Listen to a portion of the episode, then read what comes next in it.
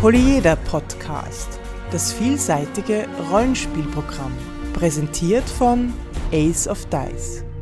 Herzlich willkommen zur vierzehnten Folge des Polyeder Podcast, fast live aus Wien. Heute zu den Themen Portal und das andere Geschlecht spielen. Mein Name ist Alexander. Mein Name ist Markus. Los geht's.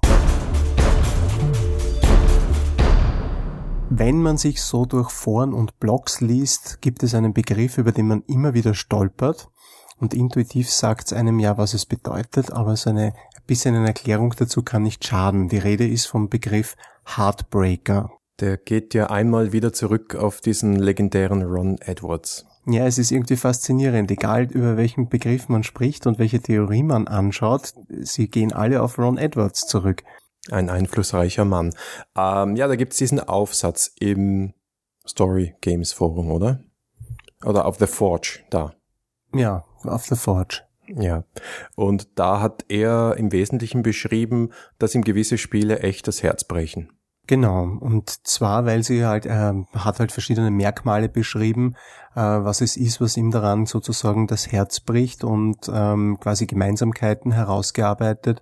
Und ja, eine von diesen Gemeinsamkeiten ist halt zum Beispiel, dass diese Spiele, die da veröffentlicht werden, von Fans, von möchtegern äh, äh, Spieledesignern, von äh, Leuten, die das Hobby halt lieben und meinen, etwas Eigenes sozusagen herausbringen zu wollen, dass diese Spiele teilweise wenig oder keine Originalität besitzen oder ihre, und ihre, ihre, wie soll man sagen, nur wenig abgehen von dem, was die und die, er bezieht das halt sehr stark auf die und die, äh, quasi vorgegeben hat.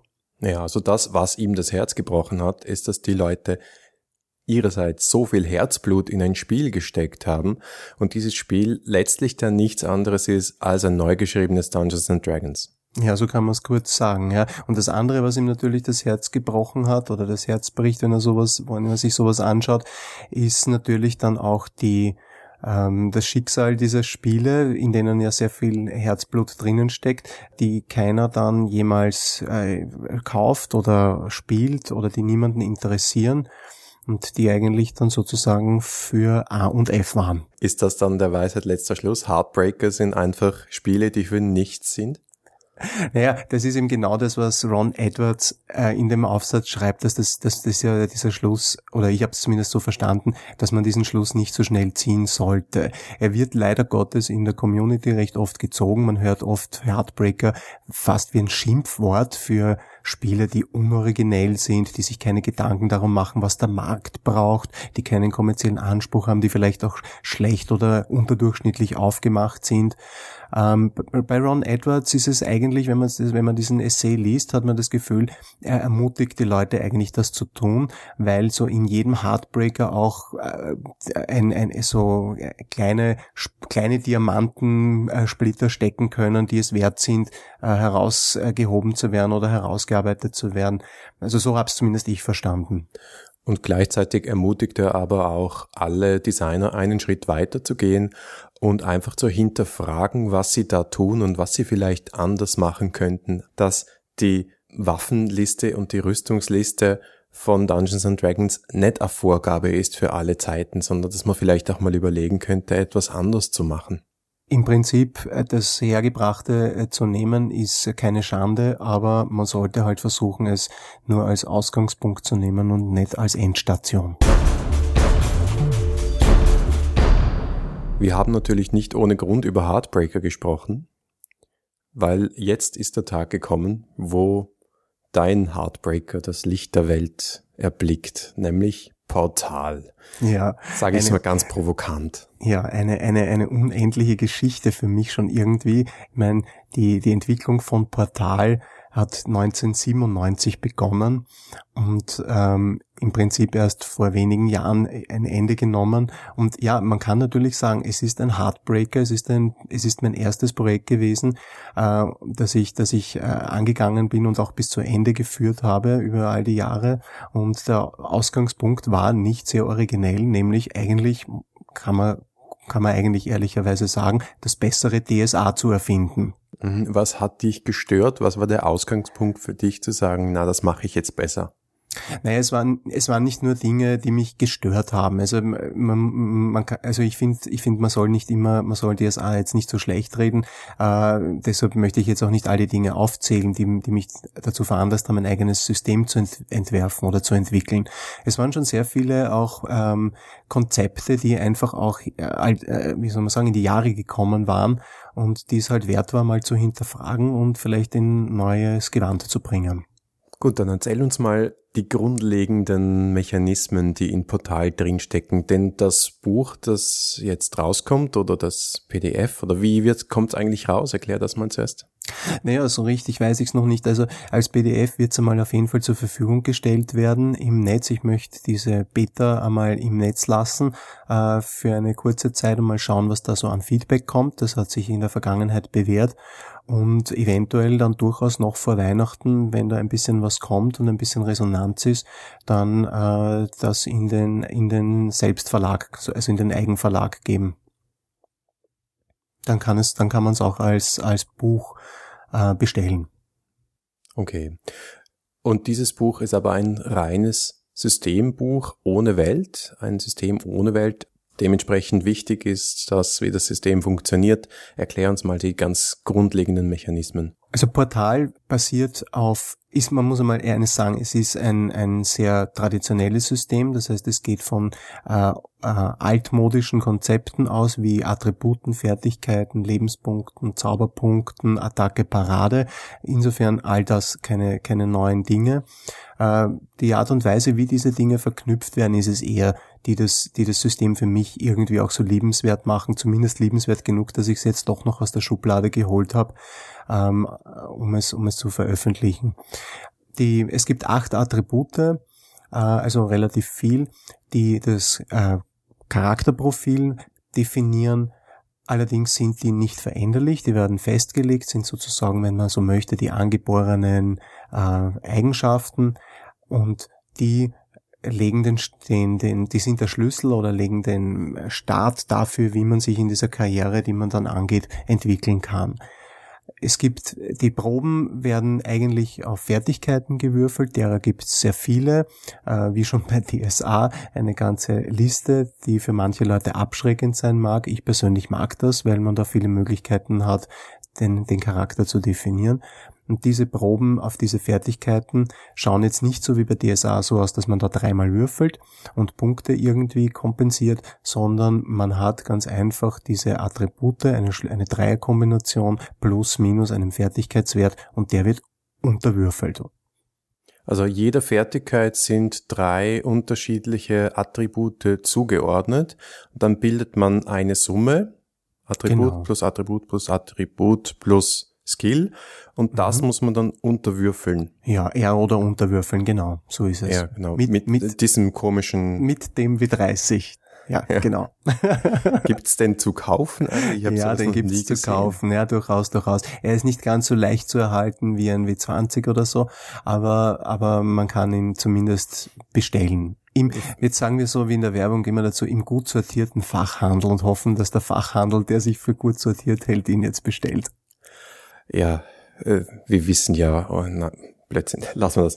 Äh, ich verliere meine ganze Gamer-Credibility, weil ich keinen W dreißig zu Hause habe. Das muss ich dringend ändern. Ja, unbedingt. Da das Spiel schon so lange in Entwicklung ist, hast du bestimmt auch sehr viele Erfahrungswerte. Was sind so äh, für, was für ein Spielgefühl fördert das Spielen? Was denn sind deine Erfahrungen aus dem aus dem Spieltest und aus den Jahren, die du damit verbracht hast? Zum einen kann ich sagen, dass Portal wahrscheinlich das bestgetestete Rollenspiel von mir ist. Also selbst Destiny, wo sehr viel Zeit hineingeflossen ist und sehr viel ausprobiert wurde und sehr viel getestet wurde, kommt an das nicht ran. Einfach aufgrund der Tatsache, dass wir es auch selber äh, so lange in, in meiner langjährigen Runde gespielt haben und sehr intensiv. Das Zweite ist, es ist ein sehr auf Balance angelegtes System. Also ich habe sehr darauf geschaut, dass da keine Heldentypen, Archetypen übermächtig werden, dass es nicht irgendwelche äh, Schlüsselattribute oder Fertigkeiten gibt, ohne die man gar nicht auskommt äh, und dergleichen mehr. Also insgesamt sehr auf flüssiges Gameplay, Balanciertheit, äh, und Ausgewogenheit geachtet. Und das ist es auch, was die Leute, glaube ich, am Portal sehr geschätzt haben. Erzähl noch ein bisschen was über diese Archetypen und Charakterklassen, die man spielen kann. Ja, es gibt fünf äh, Archetypen, äh, zu, die jeweils vier äh, Charakterklassen umfassen. Die Archetypen sind die sind mehr oder minder bekannt, also Krie- Kämpfer, Glückskind habe ich es genannt, Wildling, Magier, äh, Zauberer und Priester, und die unterscheiden sich noch einmal in jeweils vier Spezialisierungen. Ähm, also im Endeffekt kann man sagen, es sind zwanzig Charakterklassen, zwischen denen man wählen kann. Das ist eigentlich relativ viel und da kann man eigentlich relativ lang äh, dahin spielen, ohne dass einem fad wird. Du hast vorher gesagt, man kann die Attribute nicht steigern. Wie funktioniert dann der Fortschritt der Charaktere? Gibt es da Levels? Ja, es gibt Levels, es ist auch hier traditionell, es gibt die, die Stufensteigerung äh, nach D S A-schem Vorbild, also diese leicht ansteigende ähm, äh, Reihe von, von äh, Questpunkten, die man erreichen muss, um die nächste Stufe zu bekommen. Und wenn man die erreicht hat, gibt's Punkte, die man verteilen kann. Ich bin ein Fan davon, dass es Punkte zu verteilen gibt äh, und nicht alles gekauft wird, äh, weil das die Leute auch dazu ermutigt, mal Punkte in Fertigkeiten zu geben, die vielleicht jetzt nicht überlebenswichtig sind, aber trotzdem den Charakter ganz nett definieren. Es ist ein Spiel, das durchaus auch zum Barbie-Spiel einlädt. Bei über achtzig Fertigkeiten wird der Fortschritt ja relativ langsam sein. Also ich stelle mir da recht lange Kampagnen vor. Es ist auf langes Kampagnenspiel ausgerichtet. Es steht natürlich eine eine Vision oder eine Idee hinter diesem hinter diesem Portal. Meine meine Fantasy-Welt Araklia, die ich hoffentlich auch bald veröffentlichen werde, war sozusagen das Setting, äh, zu dem das entwickelt wurde. Also es geht um Low Magic, Medieval äh, Fantasy. Es geht um lange Kampagnen mit äh, Charaktertiefgang, mit äh, durchaus simulationistischem Anspruch auch. Also da, das, was man sozusagen in den späten achtzigern, frühen neunzigern im deutschen Rollenspiel auch gehabt hat. Was erwartest du dir jetzt von der Veröffentlichung? Also du hast gesagt, du stellst die Beta mal ins Netz, schaust, was zurückkommt. Eventuell gibt's dann das Buch auch zu erwerben. Wie glaubst du oder hoffst du, dass das Spiel aufgenommen wird? Wird's vielleicht auch gehackt? Also werden da vielleicht neue Welten, neue Skilllisten dazu gebastelt, oder hast du das schon gemacht? Also ich habe das Portal mal universal angelegt, das heißt, es gibt Elfenzwerge äh, und die üblichen Verdächtigen, dass man das in, äh, im, im Gros der Fantasy-Welten spielen kann. Es gibt aber bei mir auf der Festplatte Material, das Portal dann in Verbindung mit Araklia spielen zu können.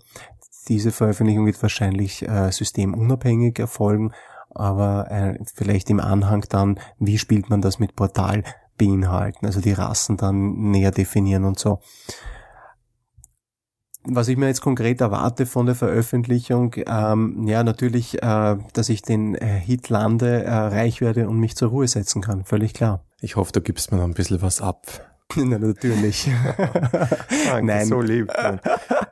Na, bleiben wir bei, bleiben wir am Boden. Es ist, es ist äh, ein Heartbreaker. Also das ist gar keine Frage. Es ist ein System, das ich einmal in erster Linie gemacht habe, um äh, ursprünglich um mir selbst zu beweisen, äh, dass es geht, dass man ein System äh, machen kann, dass man ein System äh, besser machen kann als äh, und dass man, dass man ähm, um auch die, um auch die Fehler eben nicht zu begehen, die andere gemacht haben. Es ist natürlich immer leichter, wenn sozusagen der Zweite, der kommt, hat's, hat's immer ein bisschen leichter, ne, beim Entwickeln von etwas.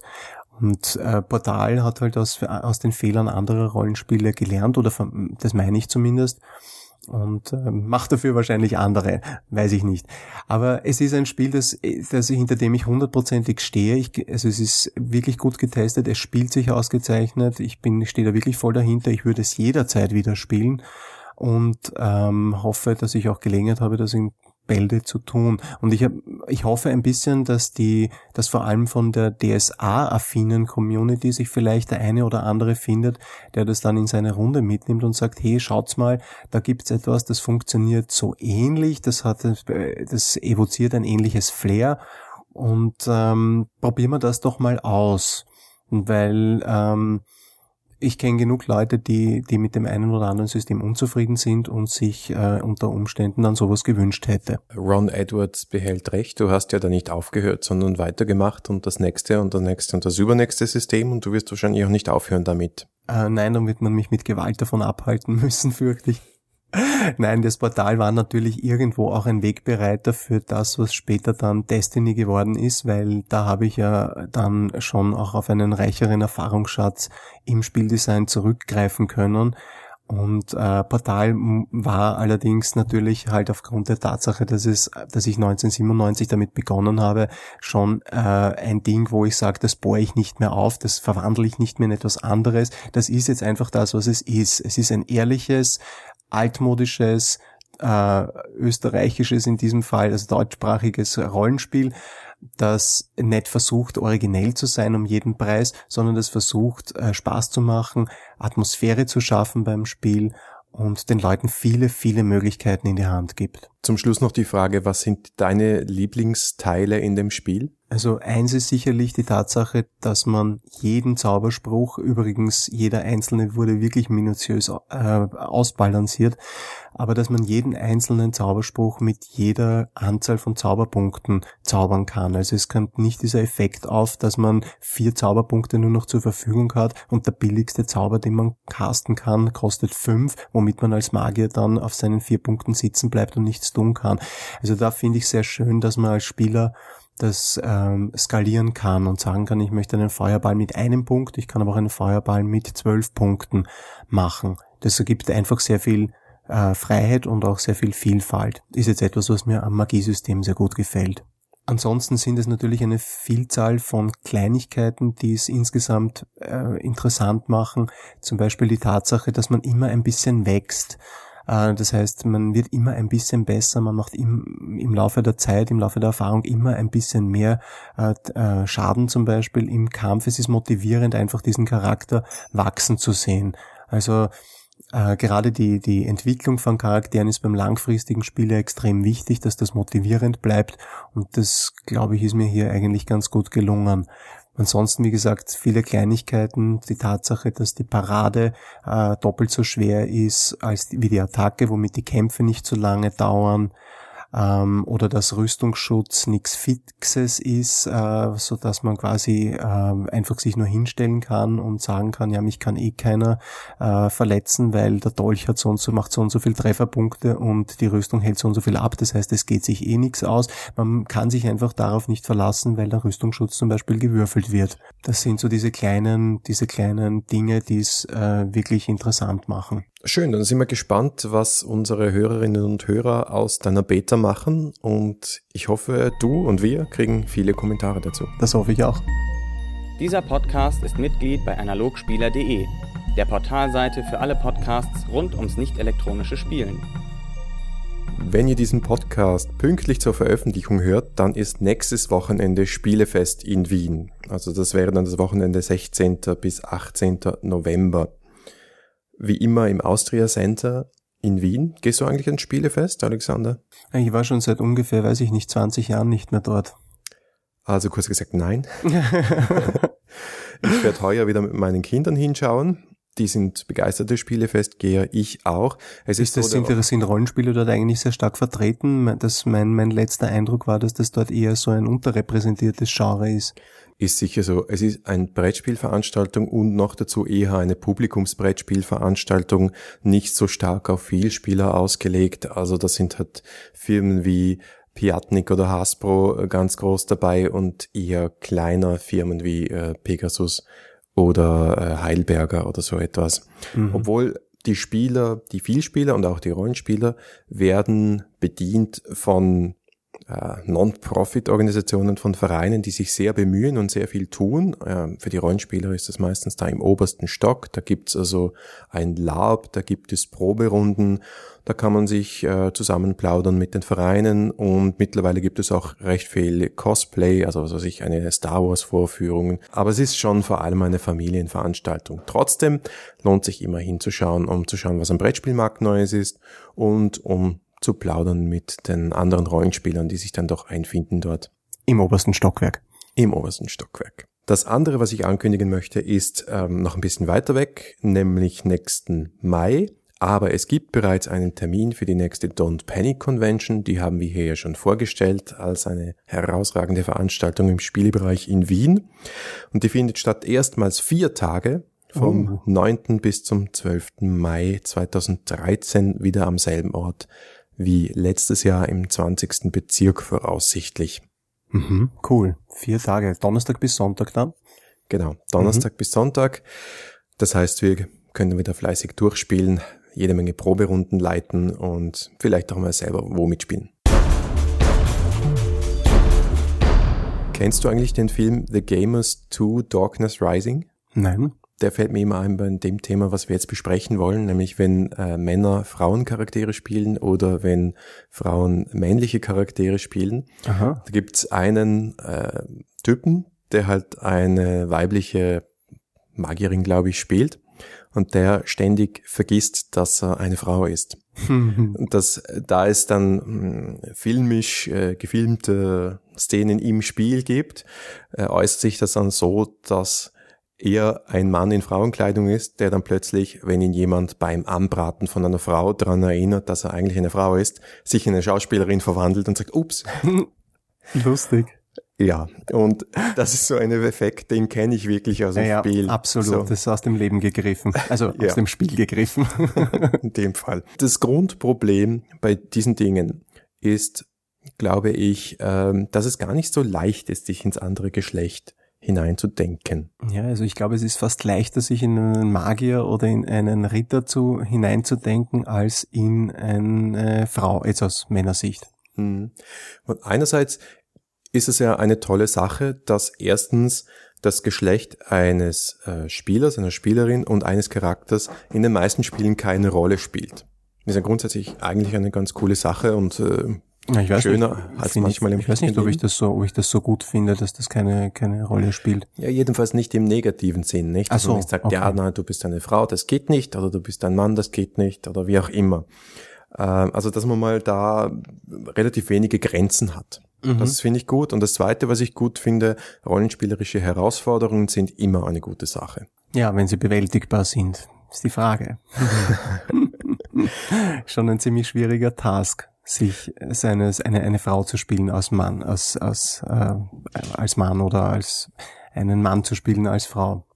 Wobei ja. ich bisher in meiner persönlichen Erfahrung mehr Frauen gesehen habe, die gut äh, männliche Charaktere dargestellt haben, als umgekehrt. Geht mir genauso, ja. Wir sind uns wieder mal so schrecklich einig. Ich hasse es. Ja, furchtbar. Aber weißt du, warum, warum das, glaube ich, so ist? Weil es doch irgendwo im Hinterkopf so eine Norm gibt.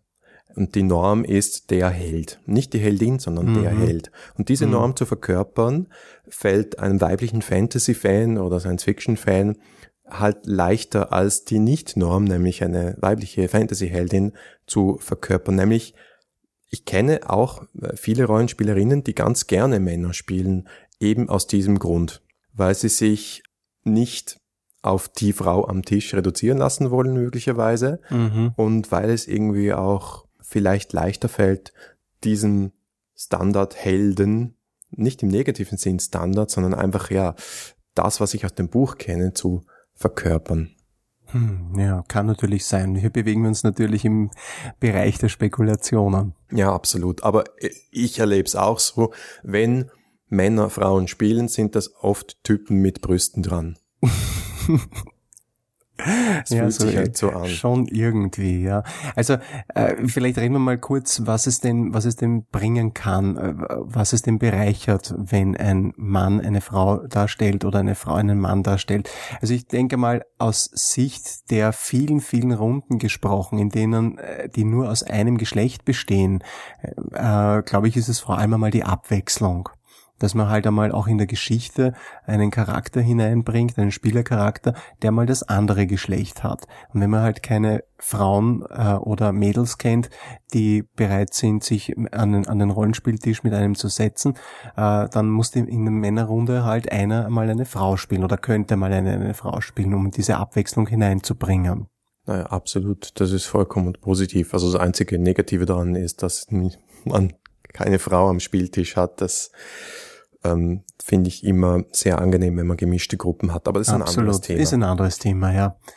Ja, und das Zweite, was mir einfällt, ist, dass es ja durchaus strategisch einsetzbar ist, nicht? Denn äh, einer Frau, einer Heldin, einer, einem Charakter, einem weiblichen Charakter stehen einfach andere Möglichkeiten zu Gebote als einem männlichen Charakter in der klassischen null acht fünfzehn Standard Fantasy äh, oder sonstigen Situation zumindest. Ah, du meinst die Waffen der Frau. Die Waffen der Frau, ganz genau. Uhuhu, jetzt sind wir aber schon verdammt nah am Klischee. Und so oft, wie wir in dieser Sendung schon gesagt haben, das Klischee ist dein Freund. Hier ist es dein Feind. Ja, es ist zumindest mit Vorsicht zu genießen, sagen wir es mal so, ne?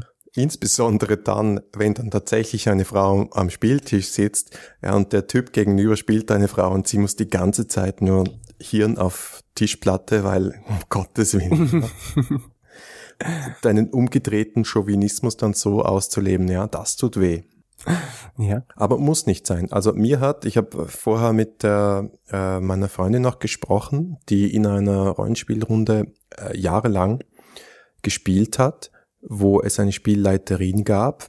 Äh, sie hat gespielt und dann der Rest waren Männer und einer dieser Männer hat eine Frau gespielt.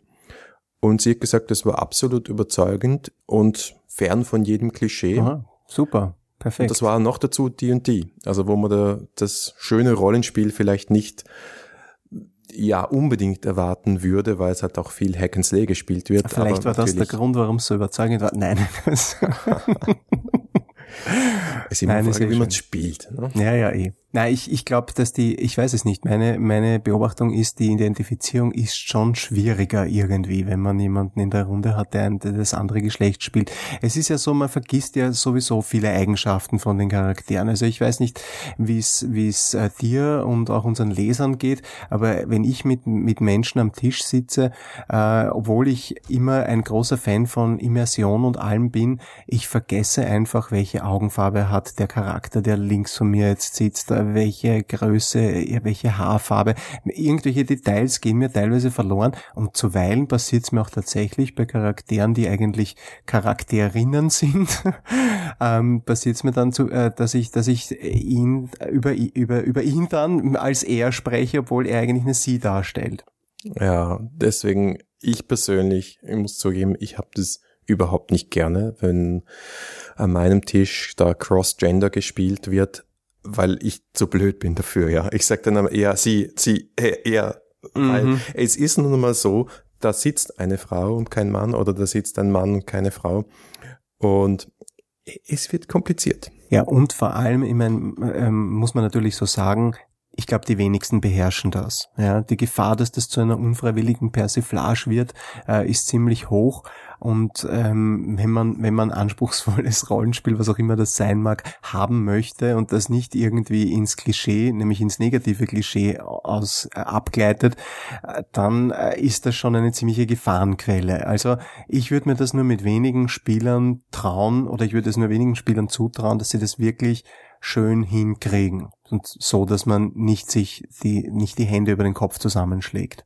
Ja, das stimmt. Für mich vielleicht die Ausnahme sind so Dinge, ich komme eh wieder darauf zurück, wie Fiasco, wo die Charaktere meistens relativ überspitzt sind und äh, man sehr immersiv spielt, aber auch sehr kurz und intensiv und da macht das Spaß, das dann wirklich auszuleben. Kann sein, ja. Mhm. Also ich möchte jetzt hier auch nicht irgendwelche Empfehlungen abgeben, sondern einfach mal sagen, ja, probiert es aus. Vielleicht auch dann die Einladung an die anderen Spieler sich da und die Spielleiter, sich da ein bisschen zu konzentrieren und zu versuchen, sich das Geschlecht zu merken, auch wenn es schwierig ist. Ja, und vor allem äh, der Appell an die Spieler, die sich an Cross-Gender-Rollenspiel äh, trauen, nicht in die, in die allerbilligsten Klischees hineinzutappen, also nicht das, das äh, die die die die schreiende, kreischende Drama Queen raushängen zu lassen, sondern sondern dem Charakter wirklich Tiefe zu geben und ähm, ich glaube, das hilft schon, wenn man sich das ein bisschen vor Augen hält.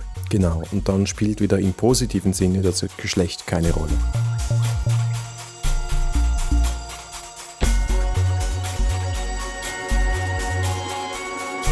Das war die vierzehnte Folge des Polyeder Podcast.